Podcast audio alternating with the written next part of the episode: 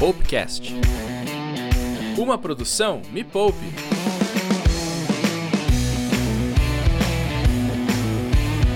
Socorro! Alguém me ajuda! Eu não sei mais o que fazer para ficar tranquila. Eu só trabalho o dia inteiro, eu pareço uma escrava dentro da minha própria casa. É faxina, é limpeza, é distribuição nacional. É o presidente que fala uma coisa num dia, é governador que fala outra coisa no outro, é fake news, minha mãe mandando fake news, meu pai mandando fake news.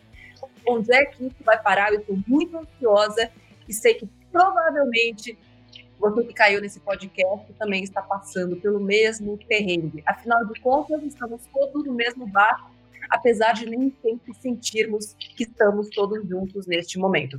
Olá, eu sou a Natália Arcuri, fundadora do Me Poupe. Este é o Poupecast. E se você ainda não assinou esse podcast, você não sabe o que você está perdendo. Já tem quase 200 mil pessoas que assinaram esse podcast. Você também pode ver nossos conteúdos no YouTube, youtube.com.br me na web, maior canal de finanças do mundo. Estamos lá promovendo a desfudência nacional. Se por acaso o áudio desse podcast parecer estranho, não estamos falando do banheiro, estamos apenas falando cada um da sua casa, porque estamos quarentenados, assim como você. E o tema de hoje é aquela coisa, né?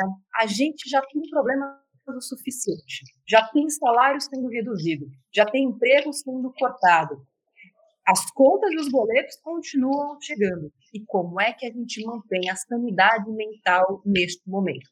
Como você pode ver, eu não tenho esse problema, porque já perdi a minha sanidade há muito tempo. Mas hoje temos pessoas que vão ajudar você, porque eu já sou um caso perdido, a manter a tranquilidade mental neste momento. E são eles, Gislene Esquiero, psicóloga e neurocientista pela Universidade Estadual de Londrina. Ela é especialista em RH com foco em gestão de pessoas e competência em análise de comportamento, com MBA em coaching e liderança. Um fôlego não dá para falar com isso. Uau, gente! Eu já estou rindo aqui com tudo que a Natália falou. Pensei que fosse ser um bate-papo sério, só que não. É sério, com muita diversão. Eu estou muito feliz por estar aqui, quero contribuir o máximo que eu puder, perguntei tudo. O que eu souber, eu vou responder. O que eu não souber, fica para uma próxima. Bom, se você não souber responder, é provável que o Henrique saiba. Henrique Souza é psicólogo formado pela Universidade Federal do Rio Grande do Sul e cofundador da Eureka, que é a maior clínica de terapia online do Brasil. Henrique, que máximo! Deve estar bombando de cliente nesse momento. Paciente assim caindo do céu. Sim, na verdade, foi uma surpresa para a gente. Imaginava que é, é, o, o, essa crise toda faria com que as pessoas ficassem assustadas com gastar com a própria saúde mental, mas as pessoas estão investindo na terapia online, sim, a gente está transformando essa, essa crise em oportunidade, assim. Ainda bem, né, que a terapia online é um negócio possível e que ajuda tanta gente. Então, só para a gente né, estabelecer aqui de onde estamos partindo. Estamos em quarentena, a regra é fique na sua casa, se você pode ficar, não se exponha ao vírus. Essa é a regra, pelo menos aqui em São Paulo. Só pode sair de casa quem realmente precisa sair para trabalhar e trabalha em empregos essenciais. É, aqui a gente vai ficar assim até dia 22 de abril e vai acontecer a mesma coisa em outros 20 estados. Tem muita gente trabalhando de casa, muita gente sendo demitida, vários empreendedores vendo seus negócios derreterem, fechando as portas, demitindo gente, e segundo a Organização Mundial da Saúde, 300 milhões de pessoas no mundo sofrem de depressão e o efeito do coronavírus não está entrando ainda nessa conta. Então, já quero perguntar aqui, Di, você acredita que se tivesse um medidor de depressão nesse momento, você acha que a gente já teria passado dos 300 milhões de pessoas? Eu acredito que sim, porque quando a gente se depara com um momento tão desafiador quanto que a gente está vivendo hoje, ele só acentua emoções que já estavam disfarçadas, sabe assim? Aquela coisa que não estava muito boa, mas como a vida estava muito corrida, a pessoa saía para trabalhar, voltava, dormia, só acordava no outro dia, ela não percebia. E agora ela está percebendo. E agora não tem mais para onde fugir, porque ela teve que parar. E aí, esse teve que parar pode ser algo que a gente transforma num momento de alavanca para você dar uma guinada na sua vida, nas suas emoções, ou que te afunda. E as pessoas que ainda não estão buscando ajuda, porque poucas sabem lidar com isso por si só, elas tendem a entrar primeiro num estado de ansiedade muito grande, e a ansiedade é um precursor também da depressão. E aí vira bola de neve da desgraça. Henrique, é, lá no atendimento que vocês fazem online, você já falou que aumentou. Já tem é, um número, um dado de quantos atendimentos vocês faziam antes e quantos atendimentos vocês têm feito agora? Hum, eu não tenho um número preciso, mas eu imagino, pelos números que a gente tem levantado, que cresceu entre 25% a 30% a procura por terapia online. Não é todo mundo que está conseguindo agora um espaço nas suas casas para fazer terapia. Isso é bem curioso. E como a família inteira está em casa, às vezes a pessoa não consegue separar um quarto, um horário que não vai ter alguém fazendo barulho ou incomodando. Mas, no geral, as pessoas estão conseguindo com essa ressalva do espaço. E você consegue perceber também que tem pessoas que nunca buscaram esse tipo de ajuda, que estão buscando agora pela primeira vez? Sim, com certeza. Eu acho que o isolamento, na verdade, o distanciamento social não é a mesma coisa que o isolamento social, né? Aqui a gente está fazendo uma call e a gente não está em isolamento social, né? a gente está em distanciamento. E esse distanciamento aproximou as pessoas das ferramentas de aproximação social pela internet. Então as pessoas, até quem tem mais idade daqui a pouco, está se familiarizando com fazer chamada pelo WhatsApp, pelo Skype, pelo Airby aqui, e isso está abrindo a cabeça da pessoa para para a ideia simples de que uma sessão presencial e uma sessão online são uma experiência muito parecida e que podem cumprir a mesma função. Muito bacana isso. Agora, Gi, como é que eu sei que meu estado emocional, meu estado psicológico requer uma ajuda especializada?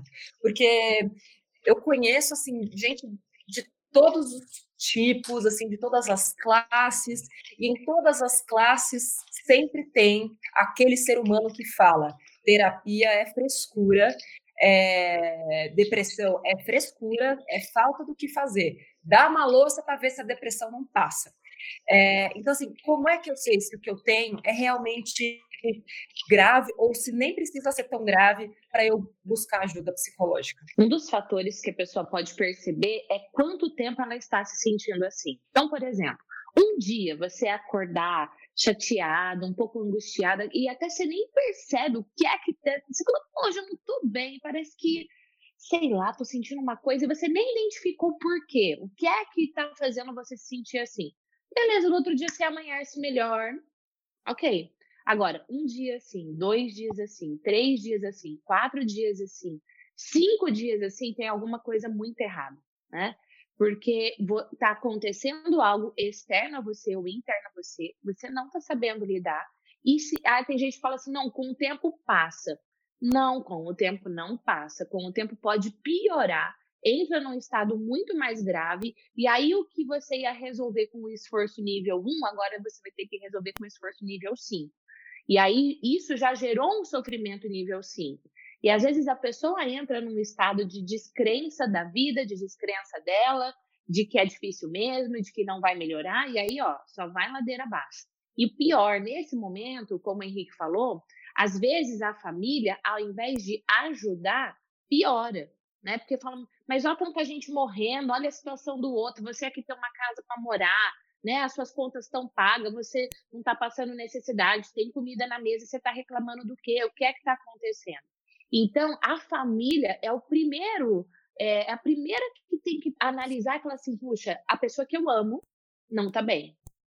E ao invés de criticar ou fingir que nada está acontecendo, eu preciso parar e escutar. E escutar de verdade. Eu falo que escutar de verdade é escutar com os olhos, ouvido, você entendeu? E todo o seu corpo. Você tem que estar tá ali, ó. Não é tô aqui lavando a louça, não, fala que eu tô te ouvindo. Tô aqui no celular, fala que eu tô te ouvindo. Não é olhar para a pessoa, estar tá com o tronco voltado para a pessoa e realmente escutar o que ela está te falando. É, e agora só uma dica minha mesmo, porque eu já passei por isso assim, sabe? Tem momentos que tem vontade de trocar de família, sabe, Gi? E Sim. a minha dica, para quem tem, falando bem abertamente, e é você saber em que cenário você está inserida. Se você conhece sua família, você sabe que se você levar esse problema para eles, o que você vai ter de volta é justamente isso. Você viu as crianças na África? Você acha que você está passando dificuldade? Olha aqui, ó, o médico sem fronteiras para você ver o que é sofrimento. E aí você vai sentir pior ainda. Então é melhor você buscar uma ajuda especializada nesse momento, de alguém que realmente vai te escutar, com, como você falou, com os, ouvidos, os ouvidos, as orelhas, os olhos e tudo mais, que vai te acolher, porque é um momento de, de acolhimento. E às vezes só uma conversa, principalmente se está nesse início né, de, de processo, já faz toda a diferença. Henrique, você tem percebido isso? Que tem gente que liga assim, às vezes só para ter uma sessão de, de respiro. Isso, aliás, isso é, pode, ou eu, se eu vou fazer terapia, eu já tenho que entender que é um negócio para meses ou não. Eu preciso só de uma ajuda agora, de alguém que me escutar hoje. Também é possível? Então, não é o mais comum na Eureka, porque a gente tem todo um trabalho de educar o público para entender que a terapia é um processo tá? Mas eu acho que tem um, uma, um, um mito que é muito espalhado é, é, culturalmente, que é a ideia de que a terapia leva anos, tá? As pessoas dizem brincando, ah, isso, isso, tem, isso é uma questão de anos de terapia. Não. Antigamente, assim, nos métodos mais tradicionais de terapia, talvez ou mais antigos, tinha essa ideia de que você tinha que fazer quatro sessões por semana e ficar cinco anos na terapia mas hoje tem protocolos, né? E se usam protocolos na terapia que são de três meses, de 12 semanas. O protocolo de depressão que a gente usa é de 12 semanas. E óbvio que a ideia não é acabar com aquilo em 12 semanas, mas também não é dizer que é, é, eu vou ter que revirar todo o teu passado e vai demorar três anos e a gente vai voltar quando tu tinha quatro anos de idade. Tipo, não é também uma sessão só, é porque eu acho que tem que ter um aprendizado, tem que ter tarefas de casa, missões e coisas que você vai cumprir. Mas eu não acho também que são anos de terapia. Eu acho que é enquanto a terapia tá te ajudando, continua fazendo. Se tu acha que tu já cumpriu o teu objetivo, beleza.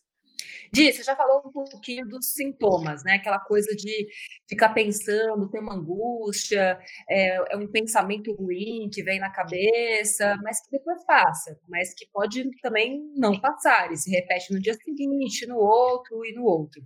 Como é que eu consigo identificar o quanto desse sentimento é gerado pela situação que a gente está vivendo do coronavírus, porque assim, cada dia que se acorda, tem uma bosta diferente acontecendo.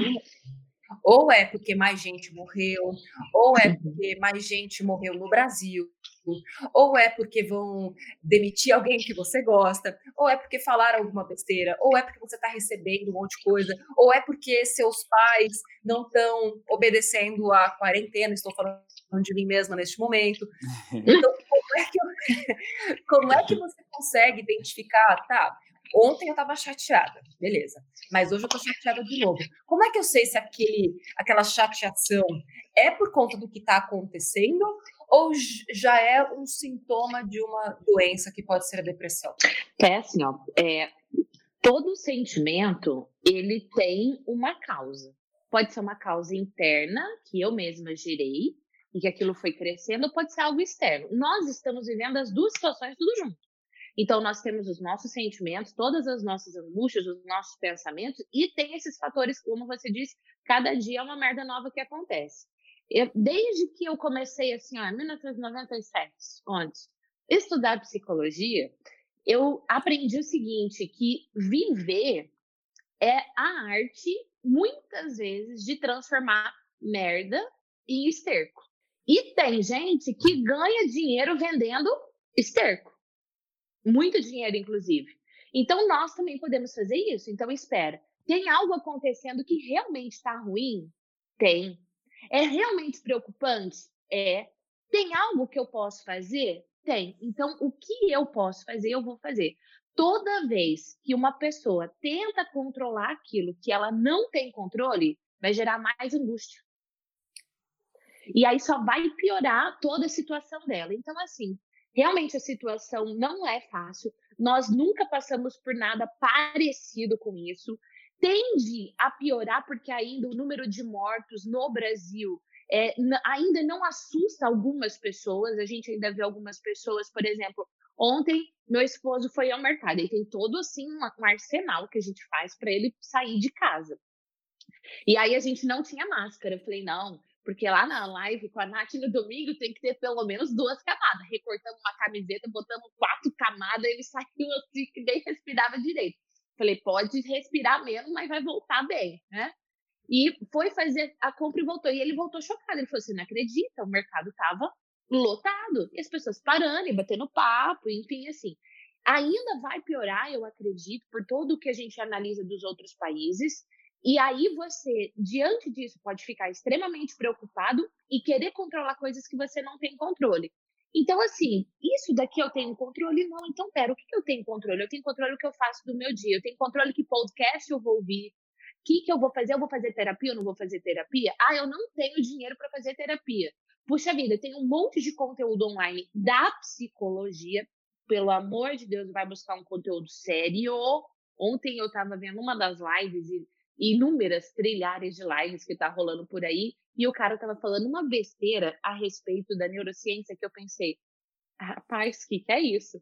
E é. ele falava com tanta convicção que até eu questionei, entendeu? Falei, nossa, será que tudo que eu estudei até hoje foi errado? Então, assim, vai buscar um conteúdo sério para você aprender a lidar com essas emoções. E as suas emoções, elas podem ser acentuadas por você mesmo. Meus pais querem sair, não sei o que. Eu posso conversar com os meus pais? Posso. Eu posso orientá-los? Posso. Eu posso pegar um link de uma matéria confiável e mandar para eles, para eles verem a gravidade? Posso. Ah, beleza. E o que eu não posso fazer? O que eu não posso fazer, tudo bem. E aí você volta a cuidar das suas emoções. Porque se você ficar nessa bola de neve, você vai ficar mal e não vai ajudar. Gi, consegue identificar bem pra gente como é que eu sei que o que eu tenho é ansiedade e como é que eu sei que eu tenho é depressão? A ansiedade, ela tem uma lista de sintomas, como o Henrique falou, às vezes se confunde com depressão. Mas, assim, um exemplo muito clássico que fica fácil da pessoa identificar é aquilo que eu tinha muita vontade de fazer antes, hoje eu não tenho vontade nenhuma. Putz, eu tinha um super prazer em, por exemplo, é, ter reunião com o meu time, em ler um livro, em assistir aquela série. Eu não tenho vontade nenhuma de ver essa série. Eu não quero. Nossa, eu amava, por exemplo, ficar horas conversando com meu namorado pela, pelo FaceTime, pelo WhatsApp. Eu não quero nem conversar com meu namorado. Você percebe que até o jeito da pessoa falar é um jeito mais caído, mais down. Ela fala do, sabe assim, energia zero. A pessoa que está ansiosa, por exemplo, ela começa a se sacudir, ela não consegue respirar direito, ela tá falando com você, ela tá retorcendo a mão, ela tá sacudindo a perna, ela tem um coração muito acelerado, ela fica preocupada com o que vai acontecer, preocupada com o que tá por vir, e, e dentro dela tá uma velocidade gigantesca de coisas que ela nem consegue processar. E os dois vão ter, por exemplo, falta de ar, os dois em alguns momentos vão ter tristeza, mas a depressão, assim, é como se a gente tivesse um índice de energia vital. E esse índice de energia vital está muito baixo. Então, aquilo que ela amava fazer, ela não tem mais interesse. E a pessoa que está com ansiedade, ela está muito preocupada com o futuro. A pessoa que está sofrendo de depressão nesse momento, ela está muito relacionada no passado. Então, ela olha para o passado, por exemplo, nossa, como foi bom aquilo lá atrás hoje está muito ruim. Ou hoje está muito ruim porque meu passado foi catastrófico. Né? A pessoa que está sofrendo por ansiedade é sempre ligada ao futuro, sempre ligada ao futuro. Como eu sei que a minha ansiedade é só uma ansiedade de putz, hoje eu vou ter gravação e não tenho mais convidada para gravação, ou quando é uma ansiedade de preciso de ajuda médica. Tá, não, eu acho que é bem simples fazer a diferenciação. E eu acho que tem a ver com o quanto tu consegue transformar essa ansiedade em algo prático de preparação, porque a ansiedade é uma emoção conectada com o alerta de um perigo no futuro. Então, você tem uma prova, você não estudou para a prova, a prova se aproxima, conforme ela se aproxima, aumenta a ansiedade. Por quê? Porque é como se fosse um alarme apontando para o futuro e dizendo tem algo perigoso no futuro. É se você transforma esse alarme numa atitude prática de preparação, que nesse caso seria estudar, né? É a tendência é que a ansiedade diminua. Então, se a Pamela fica ansiosa com relação a não ter uma pessoa para o podcast, ela vai lá, abre a lista de tarefas, escreve, ah, chamar tal pessoa, chamar tal pessoa, e ela vai e chama, é, a ansiedade dela está sendo útil, está sendo uma ansiedade funcional. Agora, quando a Pamela está preocupada com mil coisas, mas ela está parada na cama dela, olhando para cima, preocupada com mil coisas, e não consegue saborear nenhuma experiência no aqui e agora, porque ela está preocupada com essas mil coisas, que nunca viram atitudes práticas, aí a gente está lidando com uma ansiedade que eu chamaria de ansiedade paralisante, ou uma ansiedade que precisa de um tratamento. Assim. Eu ainda tenho, fui buscar aqui uma informação que eu gravei num episódio, num vídeo um tempo atrás, eu não lembrava de cabeça. Mas, por exemplo, segundo o DSM-5, o que é o DSM-5, tá? É o Manual de Diagnóstico e Estatísticas de Transtornos Mentais e Emocionais. Então, ele diz o seguinte: para a gente falar que nós temos um transtorno de ansiedade, a gente tem que ter pelo menos três sintomas. Quais sintomas ele lista, por exemplo? Fadiga, é, aquele, aquela crise de ansiedade que você considera até um ataque de pânico, é, aquela esquiva fóbica, eu preciso encarar isso porque eu tenho que fazer, mas eu fujo de todos os jeitos. Compulsões, pode ser compulsão por compra, compulsão por comer, compulsão por beber, qualquer tipo de compulsão. Tensão muscular, irritabilidade, alterações do sono e alterações de concentração. Então, a pessoa não consegue se concentrar. Se você tem três desses sintomas, peraí, estou com alteração no sono, eu estou com compulsões e eu estou extremamente irritável. E não passa. Né? Uma semana não passa, duas semanas não passa. Você pode muito bem já começar a buscar ajuda.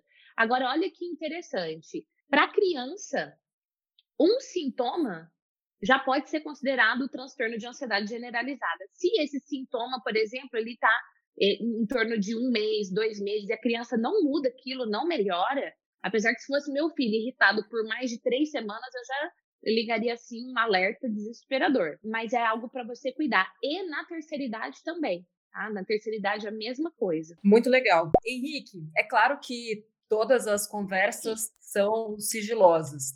Mas até por comentários que vocês devem receber na plataforma, nas redes sociais de vocês, quais são as principais queixas das pessoas nesse momento? Nesse momento específico do coronavírus, as maiores queixas têm a ver com são três principais, tá? A primeira delas tem a ver com o aumento da ansiedade durante a crise do coronavírus. Não tem sido para nós um aumento tanto da depressão, mas da ansiedade. É claro que, como a Gislaine falou, uma porcentagem muito alta das pessoas que têm depressão têm ansiedade também e vice-versa. Mas as pessoas se sentem constantemente preocupadas e a gente também vê que existe um problema de é, informação em excesso. Então as pessoas estão constantemente abrindo grupo de WhatsApp que tem um monte de fake news sobre coronavírus e até a mídia tradicional, o fato da pessoa estar tá o tempo todo dando F5, atualizando o site de notícia para ver qual foi a última notícia sobre o coronavírus.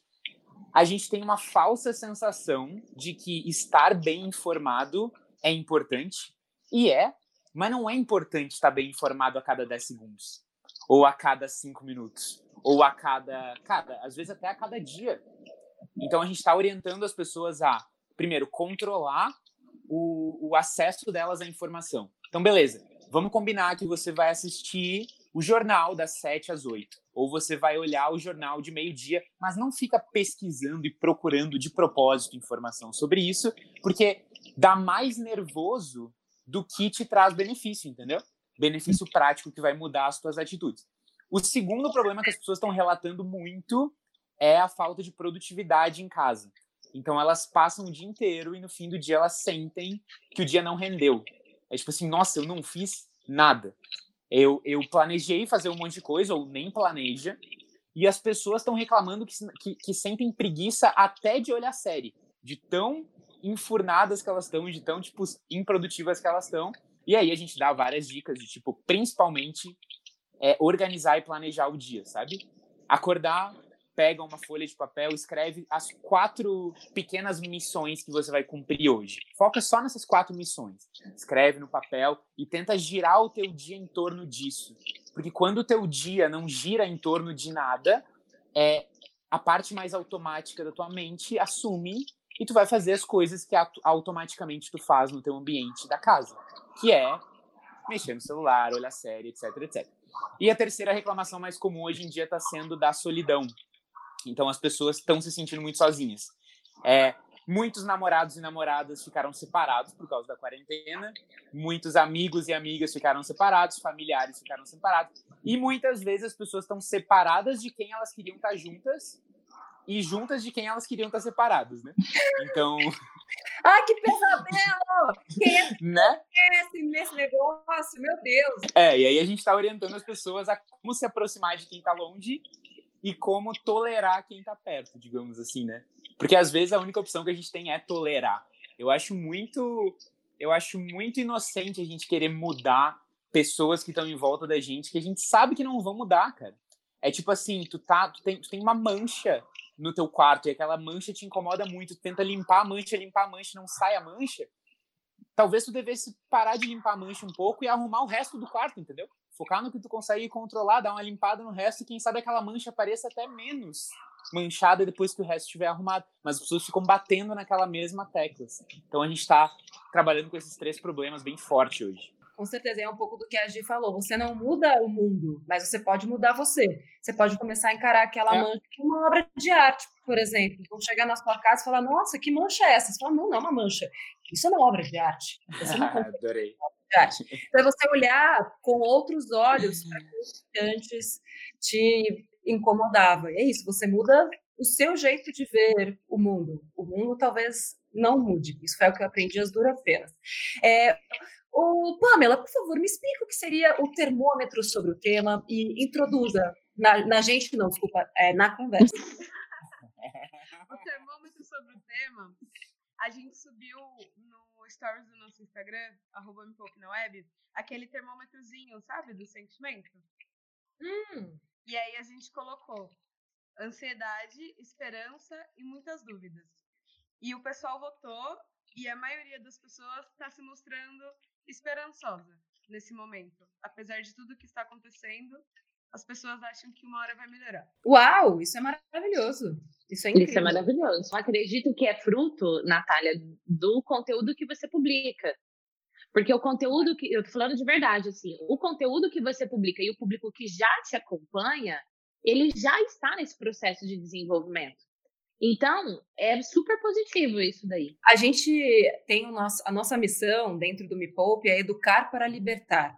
E quando você entrega educação para as pessoas e ensina que não importa o mundo de fora, importa o mundo de dentro. Exatamente. Se você, é seguro, se você conhece as ferramentas, se você conhece, se você está treinado, qualquer coisa que vier, você sabe se adaptar. Até porque a questão financeira ela tem muito impacto sobre sentimentos de ansiedade.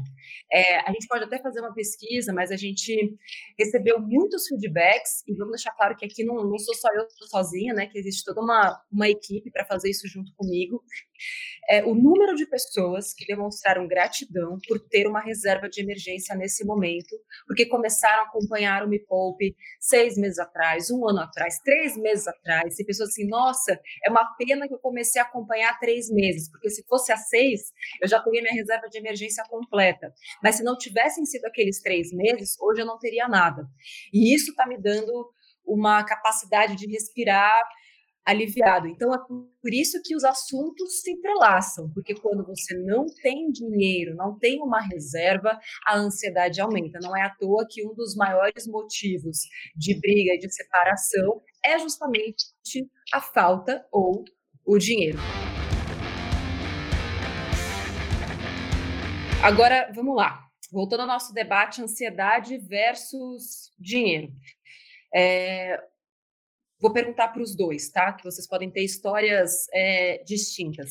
Vocês já viram dentro de consultório ou dentro da realidade, né, da, da plataforma é, para o Henrique, é, momentos em que, resolvendo a questão financeira, quase que magicamente a ansiedade passou eu acredito que a parte financeira é como se fosse uma alavanca da nossa vida, né? Que ela pode tanto catapultar, né? Levar a nossa vida para frente. Parece que é, é algo quando você resolve a questão financeira, várias outras questões se resolvem junto com ela.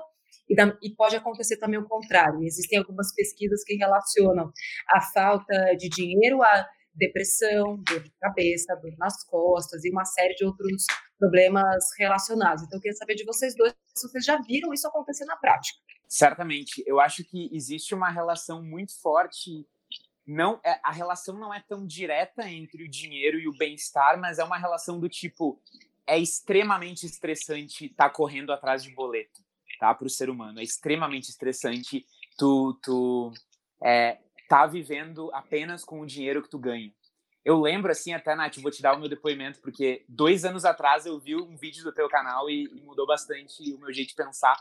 Eu lembro que era um vídeo que tu estava em casa, de meia, e tu sentava nas escadas da tua casa, e a, e a mensagem era: tu tem que viver um degrau abaixo de onde tu. De, de, de, enfim, de quanto tu ganha. E aquilo clicou na minha, na minha cabeça de uma forma muito interessante. E eu percebo que os pacientes que vivem exatamente no degrau onde eles ganham vão sofrer mais. Porque no fim do mês vai ser sempre aquela adrenalina de: meu Deus, será que vai fechar ou será que não vai fechar? Isso é muito estressante, cara.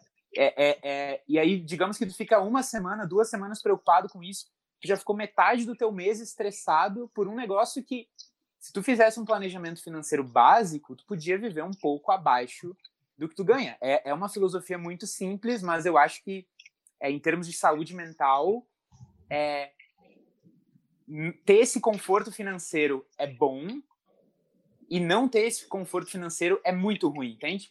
Eu acho que a pessoa ter liberdade financeira é legal, ela ser rica é ótimo, mas não ganha tanto de saúde mental. Agora, estar estressado com pagar conta perde muito de saúde mental, entendeu? A, a, a assimetria que tem da coisa. Não sei se é para todo mundo, mas para mim, não ter o dinheiro e não conseguir realizar as coisas que eu quero gera muita frustração. Sei lá, um exemplo desse, eu quero muito comprar essa bota. E aí eu não tenho dinheiro para comprar essa bota agora. Mas eu ia ficar tão bonita com essa bota mas eu não posso ter essa bota. É um ciclo vicioso, porque vai para além da bota, né? Vai viajar, ter experiência, ter mais conforto. Para mim, que sou mãe, vai além da bota e além do boleto, porque é muito ruim quando seu filho te pede alguma coisa que não é nada exorbitante e você olha para ele e você fala assim, não, não dá para comprar, porque não tem dinheiro. E não é porque você quer educá-lo de que não é tudo que você quer que a gente sai comprando né? Mas é porque você literalmente não tem aquilo. Então faz total sentido tudo isso. Todos os estudos que eu tenho feito até hoje para fazer conteúdo para o Me Poupe, eles se baseiam na economia comportamental ou psicologia econômica e arquitetura de escolhas. Para mim esse é um cenário, assim, é um mundo tão mágico, porque você começa a entender por que, que as pessoas fazem aquilo que elas fazem. Né? Não que seja uau, que legal, não, mas é muito interessante perceber como que ou a falta de dinheiro ou o excesso de dinheiro pauta os nossos sentimentos e os nossos comportamentos. E tem até pesquisa que mostra que existe um patamar ali que você tem de dinheiro, onde o dinheiro realmente faz a diferença nos seus sentimentos. Foi uma pesquisa que foi feita nos Estados Unidos, mas que se a gente fosse trazer para o mundo do Brasil, né, em reais, seria algo como 17 mil reais por mês. Esse é o dinheiro que basicamente compra a felicidade. A partir disso, nada não, tem mais nenhum relacionamento. Assim, qualquer dinheiro que você receba acima disso não tem nenhum impacto sobre, sobre a sua felicidade. E a gente está falando de um momento em que quem não tinha planejamento financeiro está sofrendo muito porque teve uma ruptura muito brusca. E quem já tinha pouco dinheiro antes e talvez nem conseguia se planejar, está tendo que rever tudo e não sabe para onde correr. E ao mesmo tempo, vou também trazer essa pergunta para os dois, existe quase que uma cobrança, e eu tenho me policiado muito durante esse período de coronavírus, em relação a essa cobrança do tipo, você pode, você é capaz, porque se o fulano conseguiu, você também consegue, porque senão a gente entra num ciclo de ainda mais ansiedade, tipo, a pessoa já está na lama. Você vai falar para ela, então, que a culpa é dela, porque ela está fodida? Enfim, então eu tenho revisto muito o meu papel nesse momento do tipo, cara, não é o momento de ficar fuçando numa ferida que já está tão aberta então, escancarada. Queria saber o que, vocês pensam a respeito disso. Se eu deveria pisar mais nas pessoas, tipo, continuar com o meu chicote, ou se está certo? É assim, quando a gente está muito machucado, muito ferido, primeiro a gente precisa aliviar aquela ferida para a gente conseguir continuar a nossa jornada. Então, vamos pegar um soldado, né? Se ele está muito ferido, antes dele continuar, ele precisa pelo menos estancar o sangue para que ele consiga continuar essa batalha. E nós estamos numa batalha e as nossas emoções interferem. E a vida financeira interfere, não tem como dizer. Eu aprendi ao longo de toda a minha vida, eu tenho 40 anos, que é, o dinheiro só potencializa quem a pessoa é. Então, assim, se eu sou uma pessoa generosa, quanto mais dinheiro eu ganhar, mais generosa eu vou ser, porque eu vou ter para mim, para os meus, mas eu vou levar isso para outras pessoas. E aquela pessoa que tem é, um perfil mesquinho, e eu quero fazer uma pausa aqui, porque é, já é mais do que comprovado que todo ser humano pode mudar e aprender com esforço, não é uh, mágica. Dois segundos mudou. Não, não é assim. Para a gente mudar, tem que ter esforço, tem que ter repetição. Por que, que isso é possível? Porque nós temos dentro da gente neuroplasticidade, que é a habilidade dos nossos neurônios é, fazerem novos caminhos, trilharem novas sinapses, novas conexões, enfim, todo ser humano pode, só que vai envolver um esforço a mais. Então, quando eu, por exemplo, falo assim, ah, então essa pessoa é mais mesquinha, não quer dizer que nasceu mesquinho, que é genético, nada disso, e nem que vai morrer, mas que ela pode se esforçar para transformar. Mas se ela tem essa dificuldade, já tudo é para ela, não sei o que é para ela, a hora que ela tiver muito dinheiro, isso vai refletir. E sim, se uma pessoa está, por exemplo, super endividada nesse momento, porque não aplicou tudo que ou deveria ter aprendido no Me Poupe e não aplicou né, na vida, Agora ela deita e ela não dorme. E aí ela tá muito preocupada, ainda mais se ela tem responsabilidade com outras pessoas. E apesar dela não estar recebendo, as contas dela não param. E aí é o momento de nós olharmos, analisarmos sim a realidade, analisarmos sim os nossos comportamentos. Se for preciso, vai ficar pior, já estava mal, vou ficar pior, fique mal, vai lá no fundo do poço, cara que você chega no fundo da piscina, pô, mergulhou, tá no fundo da piscina, você dá aquele impulso e vai para cima, você entendeu? Ou você decide, ah, eu vou morrer e ficar aqui chorando. Mas a vida é feita de decisão. Então é o que eu disse, você tá na merda? Tô na merda, mas tô na merda bonita só, fundado na merda. Amor, você só tem duas opções, ou você continua na merda e vai feder por onde você passar, ou você transforma essa merda em esterco. Eu tô me controlando aqui para não falar muitos palavrões, então falarem merda. Né?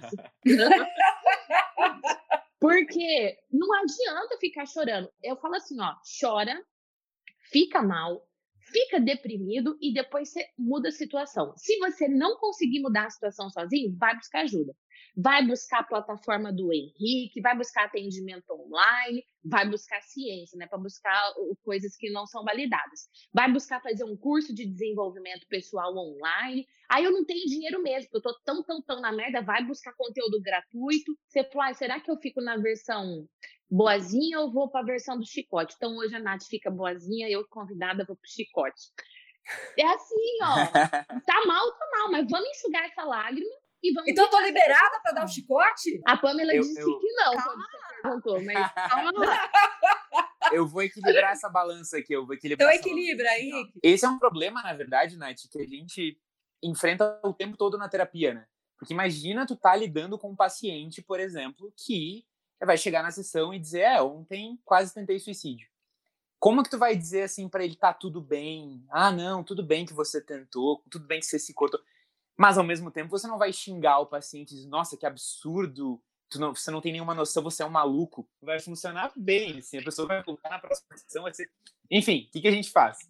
É, a gente equilibra aceitação e mudança.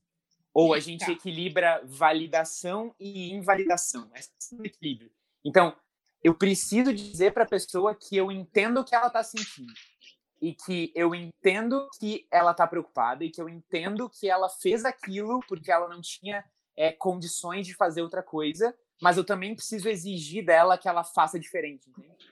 Então eu preciso uhum. olhar para ela e dizer, olha só, eu entendo que a situação está muito ruim agora, tu perdeu uma fonte de renda, tu tá bem desesperado e é normal quando a gente está desesperado fazer coisas por impulso. Por exemplo, sei Sim. lá, comprar um negócio que você não ia comprar ou gastar a sua reserva sem pensar. Tudo bem. Mas se você continuar fazendo isso, você vai transformar um negócio que está ruim num negócio pior. Então me escuta. Eu sei que você consegue fazer diferente. O diferente que você vai fazer é isso. E aí, fala o que a pessoa tem que fazer. Então eu acho que é tem que, tem que esquentar e depois esfriar, esquentar e esfriar. É, o que a gente fez aqui do lado de, do Me Poupe foi criar o SOS, que surgiu né, no auge da crise. A gente criou o SOS Me Poupe, que é justamente a solução. Porque também não adianta só a gente falar para a pessoa, então, busca ajuda, vai buscar uma plataforma online, e a pessoa não sabe nem como começar a busca. Então a gente foi lá e jogou a boia para ela. Tudo que ela precisa fazer é se agarrar na boia e a gente vai puxar. Então, o SOS Me Poupe, aliás, você que está ouvindo o podcast nesse momento, é a plataforma que foi desenvolvida para autônomos, pequenos empreendedores, freelancer, se você é chefe de si mesma ou de outra pessoa, o SOS foi feito para você. Vai ter uma, uma vitrine virtual e é tudo de graça. Então, assim, a gente está unindo em um único lugar todas as soluções que todos os empreendedores precisam nesse momento. Já pode ir lá e se inscrever de graça. Agora vamos lá, Pam.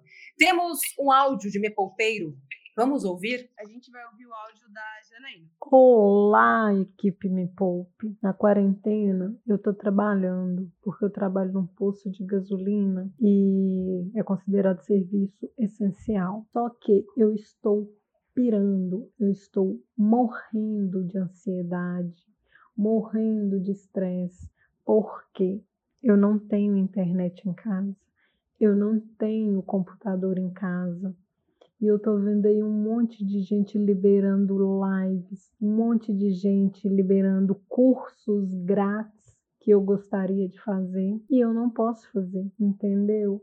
Eu tô ficando louca com isso, isso tá me consumindo. Como é que a gente consegue usar esse sentimento ruim, negativo, e aquilo que a gente acredita que é ruim, de novo, transformar a merda em esterco. Essa frase eu vou levar para a minha vida inteira, no meu peito, inclusive.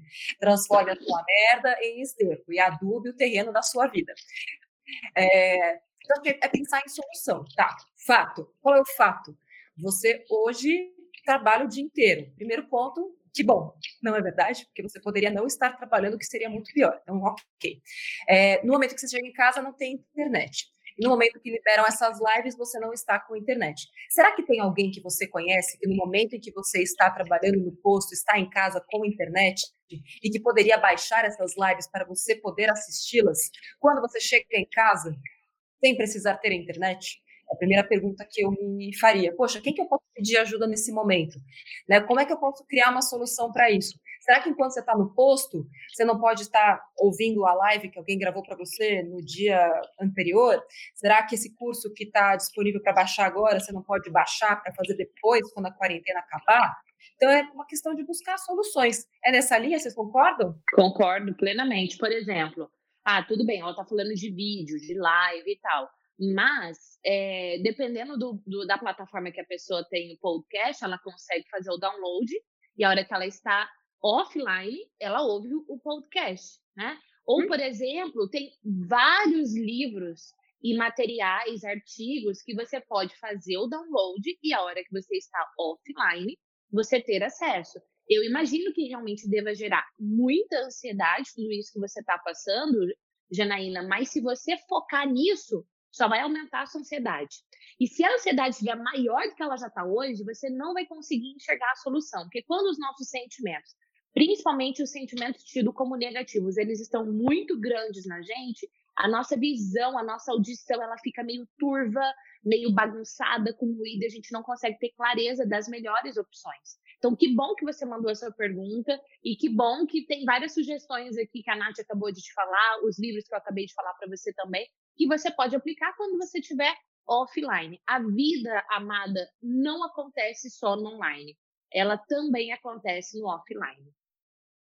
É, e vamos combinar também que de 100 lives, meia presta, né? Aquela coisa. Depois do sucesso dos criadores de uma reunião que poderia ter sido um e-mail, vem aí a live que poderia ter sido um story. Então, assim, provavelmente perdendo muita coisa, Janaína. É, é, só pensar, antes as lives aconteciam, não, não acontecia. O que está acontecendo agora? Não, olha, de verdade eu não sei. Posso, deixa eu só falar, estava falando aqui de mudança de comportamento. Eu estava ansioso aqui para falar, porque tem uma britadeira aqui e não estava deixando eu falar até agora. É... Ela parou, então deixa eu aproveitar agora. A gente estava falando de mudanças de hábitos e aqui em casa a gente mudou vários hábitos também por causa dessa ansiedade, esse momento que a gente está passando. É, a gente não assiste mais jornal aqui em casa, porque só fala do corona, só fala é. disso. É. Minha esposa é enfermeira, então ela fica o dia inteiro lidando com isso, então a gente mudou esse hábito e a gente está otimizando o tempo. Só nesse período que a gente está em casa, em quarentena, é, eu já li dois livros, estou fazendo dois cursos, um deles já está 75% já preenchido. Caraca. E, e aqui em casa, nos primeiros dias, eu fiquei meio ansioso, não tenho nada para fazer, vou ficar aqui no final de semana. Eu arrumei três rádios que tinha aqui em casa. Muito bom.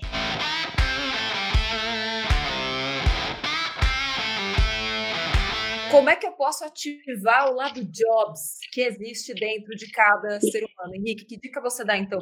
Se eu tô lá com ansiedade, é claro, eu sempre posso buscar ajuda, mas digamos que, putz, não é algo que eu acho que seja tão grave, mas como é que eu posso transformar aquele pensamento ruim que não me deixa sair do lugar, que fico só pensando, ruminando, né? Como se fosse a vaca ruminando Isso. aquela na boca dela, fico ruminando aquele pensamento que não me deixa sair do lugar. Como é que eu freio isso e parto para arrumar meus rádios em casa? Muito bom, muito bom, Nath. Inclusive, tu usou o termo certo, porque a gente usa esse termo ruminação para falar do, do ato de ficar pensando, pensando, pensando. E vamos lá. Para mim, tem uma grande diferença entre pessoas que estão passando esse momento sozinhas ou com outras, tá? Porque o que acontece quando você está sozinho, é muito mais fácil você deixar tudo para depois, porque você não tem a pressão de outra pessoa, por exemplo, é, garantindo que você vai almoçar ao meio-dia, ou chamando você para fazer alguma coisa, ou querendo fazer exercício em casa. Você está sob a sua própria é, é, maestria, digamos assim. Isso é perigoso. Primeira coisa que eu começaria a fazer é identificar comportamentos que você só faz para passar o tempo comportamentos que, no geral, não têm uma duração específica e que você consegue passar muito tempo com eles. Você usa para meio que desligar a cabeça. Então, para mim, por exemplo, eu consigo ficar vendo vídeo do YouTube por horas, cara. Eu boto um vídeo atrás do outro e fico vendo. Só que eu vejo daquele jeito meio. Sabe, meio stand-by, assim? Que tu meio que compreende 60% do conteúdo e você fica. E eu consigo passar o dia inteiro assim sem fazer nada produtivo. Você tem que começar a identificar na sua vida o que, que são esses comportamentos passatempos. Ah, é ficar vendo série, é ficar vendo YouTube. É ficar... E você tem que, antes de engajar nesses comportamentos, ter feito algum tipo de, de anotação, de coisa concreta para planejar o teu dia. Quando você não planeja nada do seu dia, o seu dia fica no piloto automático. O que acontece? O seu ambiente está totalmente conectado com as vontades que você sente. É, isso, é, isso é muito óbvio, mas a gente não se dá conta. Quando você está numa festa com a música alta é, todo mundo está dançando e segurando uma bebida, que vontade dá? De dançar e de segurar uma bebida. Quando você está num lugar em que está todo mundo conversando, dá vontade de conversar. Quando você está em casa, o ambiente da casa desperta certas vontades, que são vontades naturais do ambiente da casa. Ficar na sala, comer, ir na cozinha, abrir a geladeira para ficar refletindo enquanto abre a geladeira. E aí o que acontece? a gente tem que remar contra a maré para não entrar no piloto automático do ambiente da casa. E só dá para fazer isso ativando, digamos assim, o teu lado mais racional, que é o lado que pega uma folha, escreve, planeja o dia. Senão tu vai entrar no piloto automático. Então eu diria, acorda todo dia e planeja o teu dia. Pelo menos bota umas três ou quatro tarefas que tu vai fazer. E se não conseguir fazer no primeiro dia, no segundo dia tu coloca as tarefas e o horário que tu vai fazer e onde tu vai fazer começa a especificar ainda mais aquele comportamento para ver se ele sai. Gi, quer completar com alguma dica prática também? O que eu posso fazer? Assim, me dá uma listinha de tarefas. Uma, você pode acordar, como o Henrique falou, e falar assim: olha, imagina que seu dia já terminou. Boa. E que você fala, cara, hoje meu dia foi uau. O que, que eu fiz no meu dia? Como é que eu me senti no meu dia? Então você joga lá para o futuro, como se você já Bom. tivesse venciado. Nossa, hoje eu, ah, eu organizei o armário, Hoje eu organizei minha pastinha das contas pagas. Hoje eu faxinei a casa, eu tô olhando para minha casa, eu tô satisfeita. Hoje eu coloquei meus e-mails em dia. Hoje, e aí você já planeja, mas lá para o futuro. E aí, Nath, a primeira coisa que você precisa fazer quando você começa o dia é preparar o seu corpo e a sua mente, né? O seu físico e o seu emocional para ter um dia uau. Então, o que, que você pode fazer? Por exemplo, logo pela manhã, enquanto você pode estar lá no banheiro, você pode estar escovando seu dente, penteando seu cabelo, arrumando sua cama, eu não sei. E essa é uma coisa, ah, não vou nem arrumar a cama porque não vai vir ninguém em casa. Arrume, você está arrumando para você. Você está sacudindo, está saindo pó de lá, enfim, você entendeu? Para você poder ver um ambiente bonito. Se você puder, coloque uma essência nessa casa para dar aquele perfume gostoso. Se prepare, né? Se arrume também. Tem gente que fala, passa o dia de pijama. Não é saudável você passar o dia de pijama. Uma coisa assim, ai, um sábado preguiçoso do mês, você passou o dia de pijama. Maravilhoso, quem nunca, né? Mas é, nós estamos vivendo todos os dias em casa. Não dá para ficar a semana inteira de pijama, até porque é bom pôr o pijama para lavar de vez em quando. A hora que você tá lá se, fazendo a sua higiene, você tá pensando, puxa, meu dia foi uau, o que, que eu realizei? Você está preparando o seu café. Eu, no caso, não tomo café, mas eu tomo água com limão. Então, eu estou preparando a minha água com limão, eu estou pensando, meu dia foi uau, o que, que eu fiz? Beleza. E aí você vai preparar o seu físico. Tô cozida na preguiça. Dane-se se você tá cozida na preguiça. Porque quando nós estamos com preguiça, quando nós estamos nos sentindo deprimidos, a gente não quer se movimentar. Quanto menos a gente se movimenta, menos a gente quer se movimentar. Então, vai gerar energia. Como que a gente gera energia? Se movimentando. E quando você se movimenta, você transpira, porque você gerou energia, você gerou calor. Calor é energia. Então, coloca uma música, faça uma playlist uau, de músicas suas. Eu coloco o Pablo Vittar, fiz isso semana passada, porque eu tô, te, eu tô tentando, não, estou conseguindo manter a minha rotina de atividades físicas. Então, eu treino três vezes por semana e comecei hoje. Então, assim, um dia eu treino e no, no dia intercalado eu estou fazendo 10 minutos de meditação e 40 minutos de leitura. Então, eu estou acordando mais cedo. Nos dias que antes eu acordava mais tarde, porque não tinha academia na minha casa, que eu estou fazendo em casa mesmo. Então, hoje foi meu primeiro dia dessa nova rotina. Eu acordei, fiz 10 minutos de, meditação, li 20 minutos de um livro e estudei 20 minutos de, de inglês.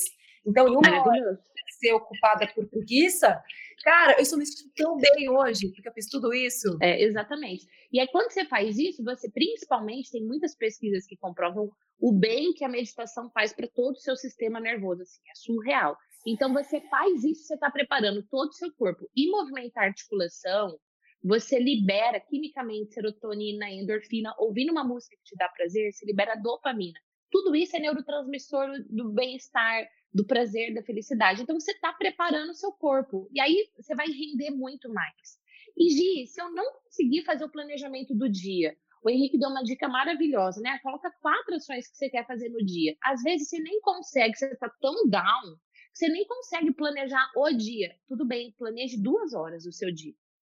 Olha, nas próximas duas horas eu vou fazer tal coisa. Fez? Yes!